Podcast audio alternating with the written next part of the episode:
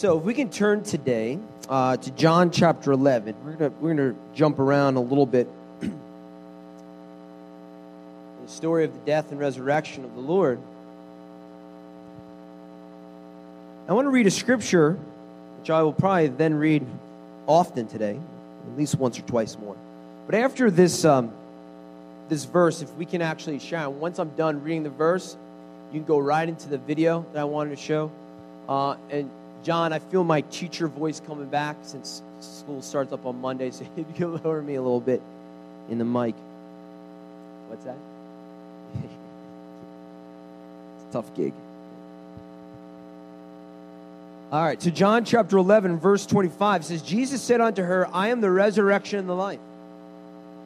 He that believes in me, though he were dead, yet shall he live. And whoever soever liveth and believeth in me shall never die. Do you believe this? Go to the video.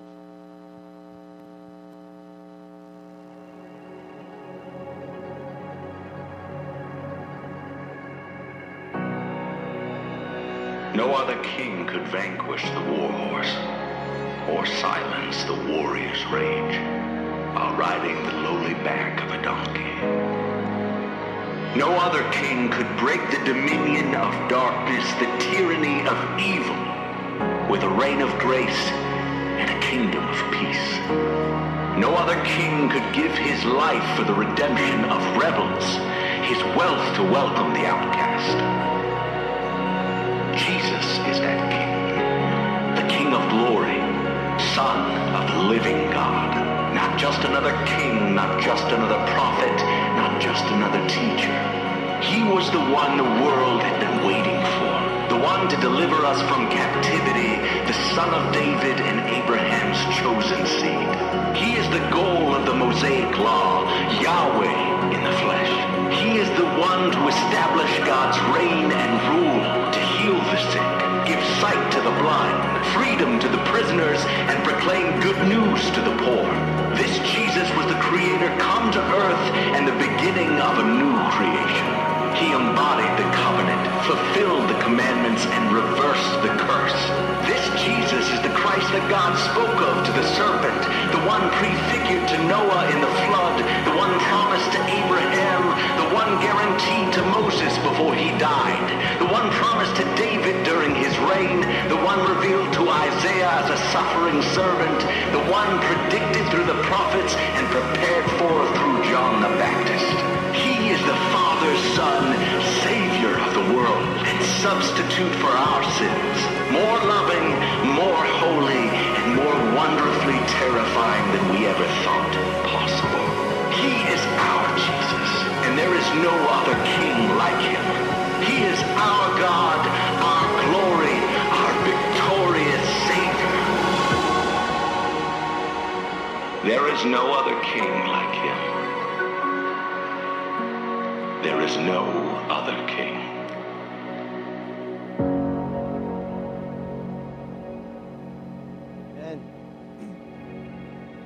So Jesus said unto her, I am the resurrection and the life. He that believes in me, though he were dead, yet shall he live. And whoever lives and believes in me shall never die. Do you believe this? And so many of us today would say, Of course I believe this. I believe in, uh, in Jesus. I believe that he died and he was resurrected, which we are celebrating today. But I believe that there's a little bit more to that question of do you believe this? Do you, in fact, believe that he is both the resurrection and also the life? That's the question. So, John, I'm not sure. There's a little buzzing, and it's fine, but I don't know if it's a kick drum or maybe one of the channels is on now. All right. We'll just deal with it. It's okay. So, um, we can go to the, uh, the first slide just to get it started here. Um, he is the resurrection and the life. And um, today, all across the world, people will be uh, rejoicing and celebrating the death and resurrection of Jesus, right? I mean, that's why people are coming out to church, why people are getting together as family. Uh, but just like any story, uh, too many people uh, emphasize and focus on the end of the story. If you just think about the end of a movie, if you just think about the end of any story, any book, any piece of literature, you don't fully get the full grasp of what's going on. Really, the power, power of the resurrection, the power of the resurrection story is not just in the end of the story, which we're celebrating today. The power of the resurrection is knowing the beginning of the story. And if we only focus, even today, just on the end of the story, the resurrection, which is something that should be focused on. But if we do not understand and look at the beginning of the story, we're not going to completely understand the power and the depth of that power of the resurrection. So, take you on a little journey. Those of you who have not been to uh, Sunday school in a while. We go back to the garden. We see that uh, God makes all things that are on the heavens and on the earth, everything that is under the water. He sees that it's good. But then he also decides that he wants to make man. And that's a big question. Why did he make man? We've had past studies on why, in fact, the Lord make man. And we just believe, well, I believe, and we believe here, is because he wanted to have fellowship. He wanted to, in fact, interact with his creation. And he wanted his creation to be able to interact and give him praise and love and honor back. Now, as we know in the story, right, the serpent comes into the garden. Comes in the garden, begins to whisper things to us. In fact, essentially what, what, what Satan, the enemy, wants to do is, right, he wants to destroy the relationship between man and God. Now, when we start to understand that beginning, the power of the resurrection becomes a little bit more, maybe clear, a little bit more enticing. And now, can you imagine for a moment, maybe for some of us who struggle with understanding the Father's love, just think a moment for the amazing magnitude of the love that the Father had for his creation, has, his, has for his creation. That it would motivate through jealousy an angel to fall and try to entice us. An angel was able to be in front of the throne of God the jealousy that he had, the adoration that we could give God, and God and his love for us. Guys, the scripture says that we, in fact, will even be judging over angels. The magnitude that the love of the Father has upon us, that would motivate an angel who sees the presence of the Lord to fall, to begin to tempt us, is unbelievable. I never quite thought about it that way. And so we know the story, right? Adam and Eve eat of the fruit. They begin to distance themselves from the Lord. And each generation, it begins to get more and more compounded over time, over time, over time. Sin is growing and growing and growing. And essentially, what we have here is understanding the resurrection, understanding the story, is that really Satan tries to do two things. One thing is the ploy that he used against Adam and Eve, and that is you don't need God. You don't need him. You can be your own God. Just eat of this fruit, eat of this knowledge, and you can be your own God. That's the first thing that he tries to do in going after people. I know people are looking at me like, is this an Easter service? Yeah, this is. It's all going to come together, God willing, at the end.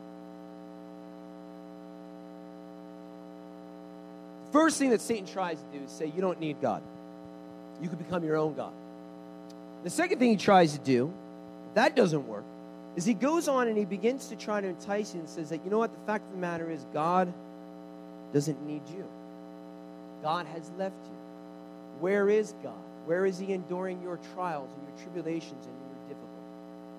So if Satan doesn't get you with, ah, you don't really need God, he'll then try to come and say, oh, well, God has left you. Where is He? Where is He during your difficulty? Where is He during your pain? Where is He when loved ones uh, fall and, and, and pass away? Financial hardships. So people say all the time, you know, uh, well, in fact, during the trials and tribulations of life, through the difficulties of our world. Where is God? Uh, it's been said that the questions, question of the ages has been, where is God? Philosophy tries to answer this. Religion tries to answer this. But that's a false question. Where is God is a question that has been brought forth by the enemy. Because through the fall in the garden, the question never has been, I want you to get this. If you get anything else here, you get this. The question has never been, Where is God? Genesis 3, chapter 15, after the sin of Adam and Eve, and Adam is, is, is embarrassed by his sin, he never once has to ask God where he is. In fact, Genesis 3.15, God responds, uh, uh, responds to the sin nature of man and cries out from the garden and says, Where art thou, Adam? See, the question shall never be and should never be, Where is God? That's not the question. The question is, Where are you? God is crying out to us. This is the story of the Bible. God has been crying out throughout the ages with this very profound and simple question Where are you? I'm here. I, I, I, want this relationship to work. I know you've, you've done things and you stepped away, but I'm here. And so Satan begins to play with our mind and say, well, no, the question is, where's God? God's right here. He is yearning and desiring to be with you. And so this has been the story of the, of the Bible. And this is really the culmination of the resurrection. All throughout God's word, throughout the ages, God has been going to man saying, I want you. I want to be with you. I want to restore what we had in the garden again. This is what he did through the law, through Moses. It was an attempt to try to bring man back into that garden experience. This is the same thing that the prophets are crying out. Will you just do what's called teshuvah? Would you just repent and turn back to God? The prophets were crying out, God loves you and he wants to interact with you. Why are you going astray? Why are you continuing in the ways of Adam? He's there. And so, whether you have had a relationship and have a relationship with Jesus, whether you do or you do not have that relationship, the fact of the matter is, God continual every single day is where are you? Do you want to have relationship with me? And so essentially what happens here is God's love throughout the ages is burning so bright and is so jealous for us to come together in this unity that he declares in Isaiah 59, verse 16. And God saw that there was no man and he wondered that there was, and wondered why there was no intercessor. Therefore, his very own arm brought salvation unto him and his righteousness. It sustained him. And the Redeemer shall come to Zion, and unto them that turn from transgression of Jacob, saith the Lord. Ah, this is so good. The Lord has been crying out for us to turn to him and yet we weren't doing it. He's like, all right, I'm taking control of this. I am going to be the one who restores relationship. It's the prophecy of Isaiah 59. And the restoration of that reconciliation is found, of course, through Jesus. Romans chapter 16, 20, it says that Jesus came and he broke the head of the serpent. The same serpent that came into the garden. Jesus is the fulfillment of crushing the head the serpent, that he no longer shall tempt us. He shall no longer have that victory. John chapter 3, verse 16, many of us know it. For God so loved the world that he gave his only begotten Son, that whoever believes in him shall not perish. See, God has made it so simple for us. He's just saying you don't have to do anything, you just need to receive. Satan's going to tell you, you got to do something because you're so bad. Because you are your own God. So try to do your own self help. Or try to work really hard and pray really hard and do all this kind of stuff to keep you busy because God is nowhere to be found. God is crying out from the beginning Where are you? Come along. And so we look at all this through the resurrection, and uh, some of us were at our Passover Seder. Um, and uh, there's a point in the, in the Passover Seder where we, we do something called a dayenu, which is it would have been sufficient. It would have been sufficient if God just would have made a, a way for us to, to come back into his fold, it would have been sufficient. If God would have just saved us and that was that, it would have been sufficient. But there's more to the story than that. So if we open up to 1 Corinthians chapter 15. 1 Corinthians chapter 15. Verse 55, right before it says, Death is swallowed up in victory. O death, where is your sting? O grave, where is your victory? The sting of death is sin, and the strength of sin is the law. But thanks be to God, which gives us the victory through the Lord Jesus Christ. What we have here is the resurrection story is the story of a defeat, the defeat of both sin and of death. I want to say that again. It, the resurrection story is a story of defeat, the defeat of sin and the defeat of death. Now, a lot of us, you know, we think about and we focus on uh, the death and the resurrection, which is totally, completely justifiable and awesome. And a lot of us may even think like, oh, Jesus died and he died and he took on my sins. I've heard that before, etc., etc. But the reality here is that's only one part of the story. He says, I have defeated both sin and death sin and death. I am the resurrection and the life. Do you believe this? So many of us today, I know, because I talk to you, I know you guys, family, friends, all this stuff. We believe that Jesus defeated the powers of sin. I, I firmly believe that the vast majority of people here actually deeply believe that he defeated the pain of sin. And what does that mean? When he when he defeats sin because of the atoning work of what he did, he says, I'm here, I want to restore relationship. What essentially means here is right, he, he has he has he's gotten rid of the separation between man and God. He has restored the relationship between himself and us, and now we just need to restore relationship between us and he by receiving. And our sins are forgiven. But that's not the full story. The full story is, yeah, we'll see in the next picture. Uh, in Jerusalem, uh, there's a lot of obviously like religious sites that are that are that are done. John, you go to the next slide. Uh, actually, the next. One. Yeah, I'm sorry. Uh, and essentially, where it's like it's like this crazy like spiritual real estate thing going on, right? Uh, right in Jerusalem downtown, or in the old city, there's the the Church of the Holy Sepulchre. And this is like the church that uh, Catholic Church, the Orthodox Church, uh, and all these various like fighting fringes have like one corner of the church, and no one has the other corner of the church. The Ethiopians have the roof. It's like it's, it's unbelievable how it's all split up.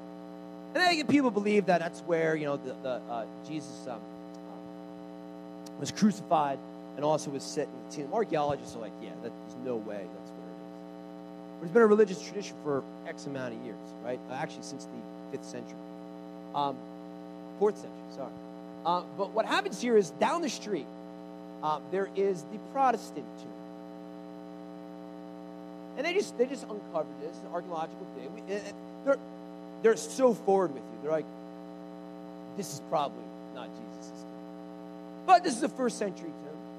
And if you want to check it out, see what it would be like, you should do that. Now the other church is like, this is the place. This is the place. The Protestant's like, you know what? This isn't the place. Probably not the place. But this is what it would have looked like. But what's so powerful about this experience, which talks about the power of the resurrection of life, is that when you walk inside of this tomb, there's no qualms about it, man. They make it so clear. It's so cool. We can go to the next slide. There's a nice little sign up on the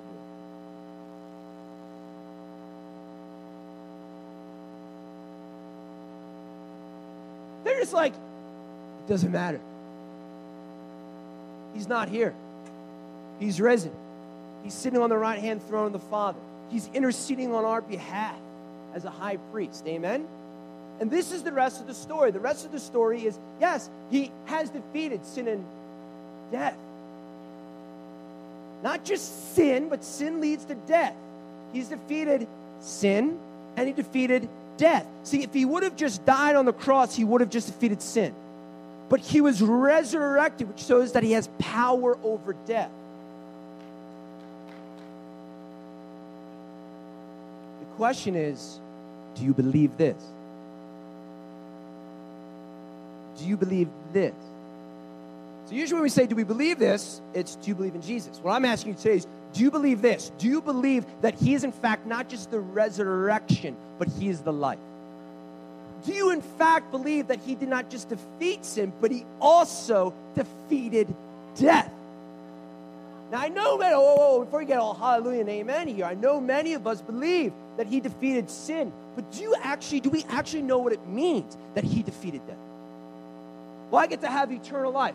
Amen. That is true. But he also has defeated death so that you can have the trueness of life now on earth.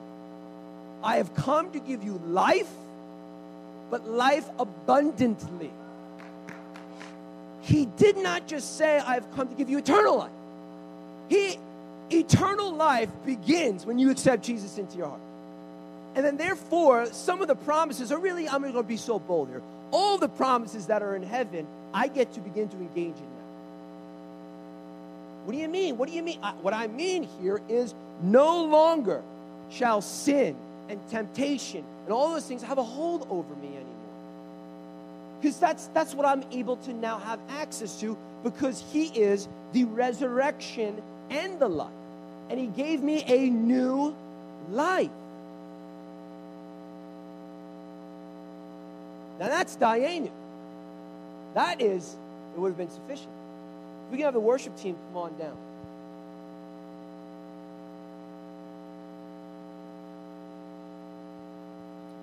Resurrection and the life.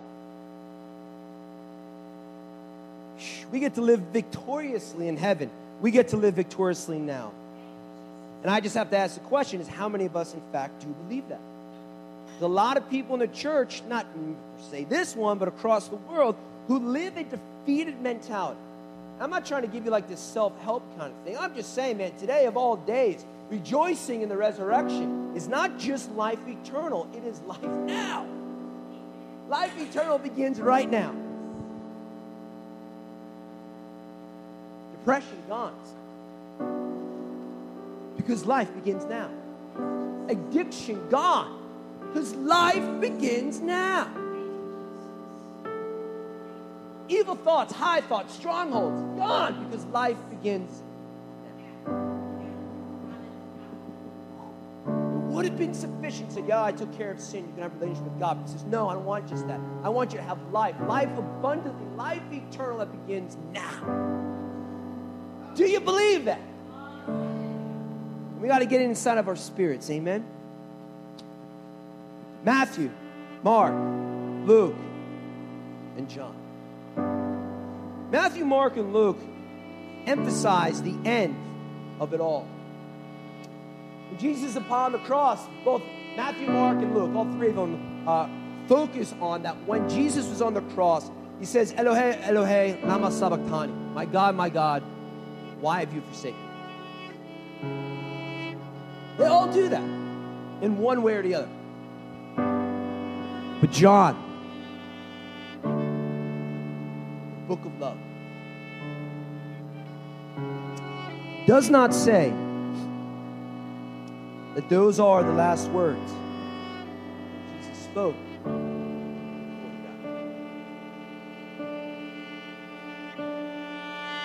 John, the disciple of love, when he's there at, at the cross, I, I don't know if he just had a, a better ear or if he just could see in the Spirit and hear in the Spirit a different way because of the love that he knew. John chapter 19, verse 30 says, When Jesus therefore had received the vinegar, the last drink, Jesus said, It is finished. Next slide, please, the last one. It is finished. It, such a small word, two letters, small word, but encompasses everything. Jesus does not declare death, it is finished. He does not declare sickness, it is finished. He declares it all. Everything is finished at this point. I'm bearing it all, I'm taking it all on. Sin, gone. Death, gone. Your false identity of trying to strive to prove perfection and get accolades from people, it is finished hopelessness, depression, anxiety. It is all finished at that moment 2,000 years ago because he chose to bear it all. And the only way that we will be able to have access to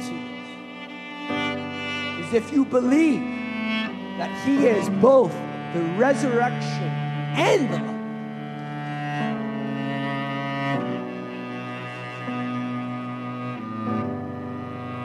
Hallelujah. Second Corinthians chapter 5, verse 17 says, Therefore, if any man be in Christ, he is a new creature. Old things are passed away. Behold, all things are new. And all things are of God, who has reconciled us to himself by Jesus Christ and has given to us the ministry of reconciliation. All things passed away. For it is finished. Surely we would say, oh, the Hebrew word dayenu, it's sufficient. That's not the full story. It's like the full story is not just that he died, but that rose again and he's not in the tomb. Just like the full story is, is not just that he defeated sin, but he also defeated death. And just like all of that, it is finished. It's not even the full story. It's unbelievable how, how good he is. It says that when he commended his spirit up into heaven, at that moment in time, there's a great earthquake. Stars, uh, the sun goes dark, and the veil in the temple was torn. Veil. The veil, the veil, the veil is was the separation of the presence of God from man in the temple. He took on sin, he took on death, and he tore the veil so that we now could have access to the power of the Holy Ghost. The story can't get much better than that. It can't get much better than that. So I leave you with this. It's time, if you haven't, it's time for you to believe that Jesus is the answer to the ending of sin and your separation between man and God. Because God has been calling out from the beginning. And He's made the way so clear and so easy. You don't have to do anything. Just say, Yes, Jesus, come into my heart. And if you've done that, the next thing that needs to be done, if you've never done this before, is firmly inside you say, You know what, Jesus? I need to declare my spirit to my spirit man that you are not just the defeater of sin, but you are the defeater of death. That I now get to have access to life abundantly with all of the frills and blessings that you want to bestow upon me. So the question always is at that point is, all right, Dave, how do you do that? Romans chapter 8, verse 11 says, The same spirit that raised Christ from the dead resides inside of you. You want things finished in your life, I understand. Invite the Holy Ghost into your life. Say, Father, thank you that you've given me Jesus. Thank you that I have eternal life. But if there is still an emptiness that's there, I encourage you to now meditate on the reality that He died, He rose, but He also tore the veil.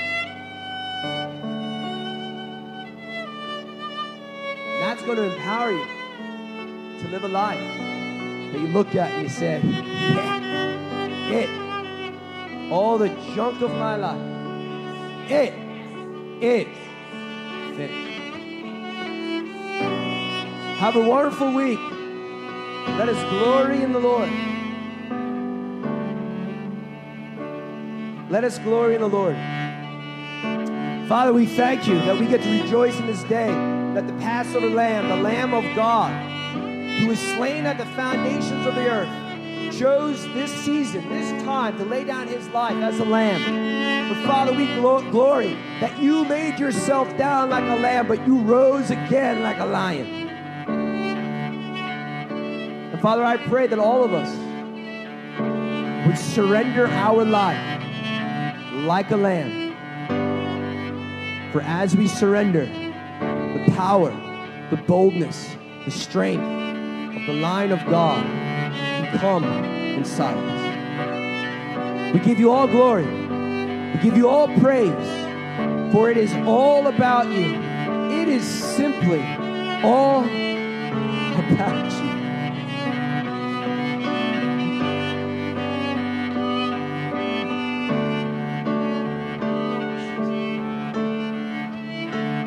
We can all just stand one last time.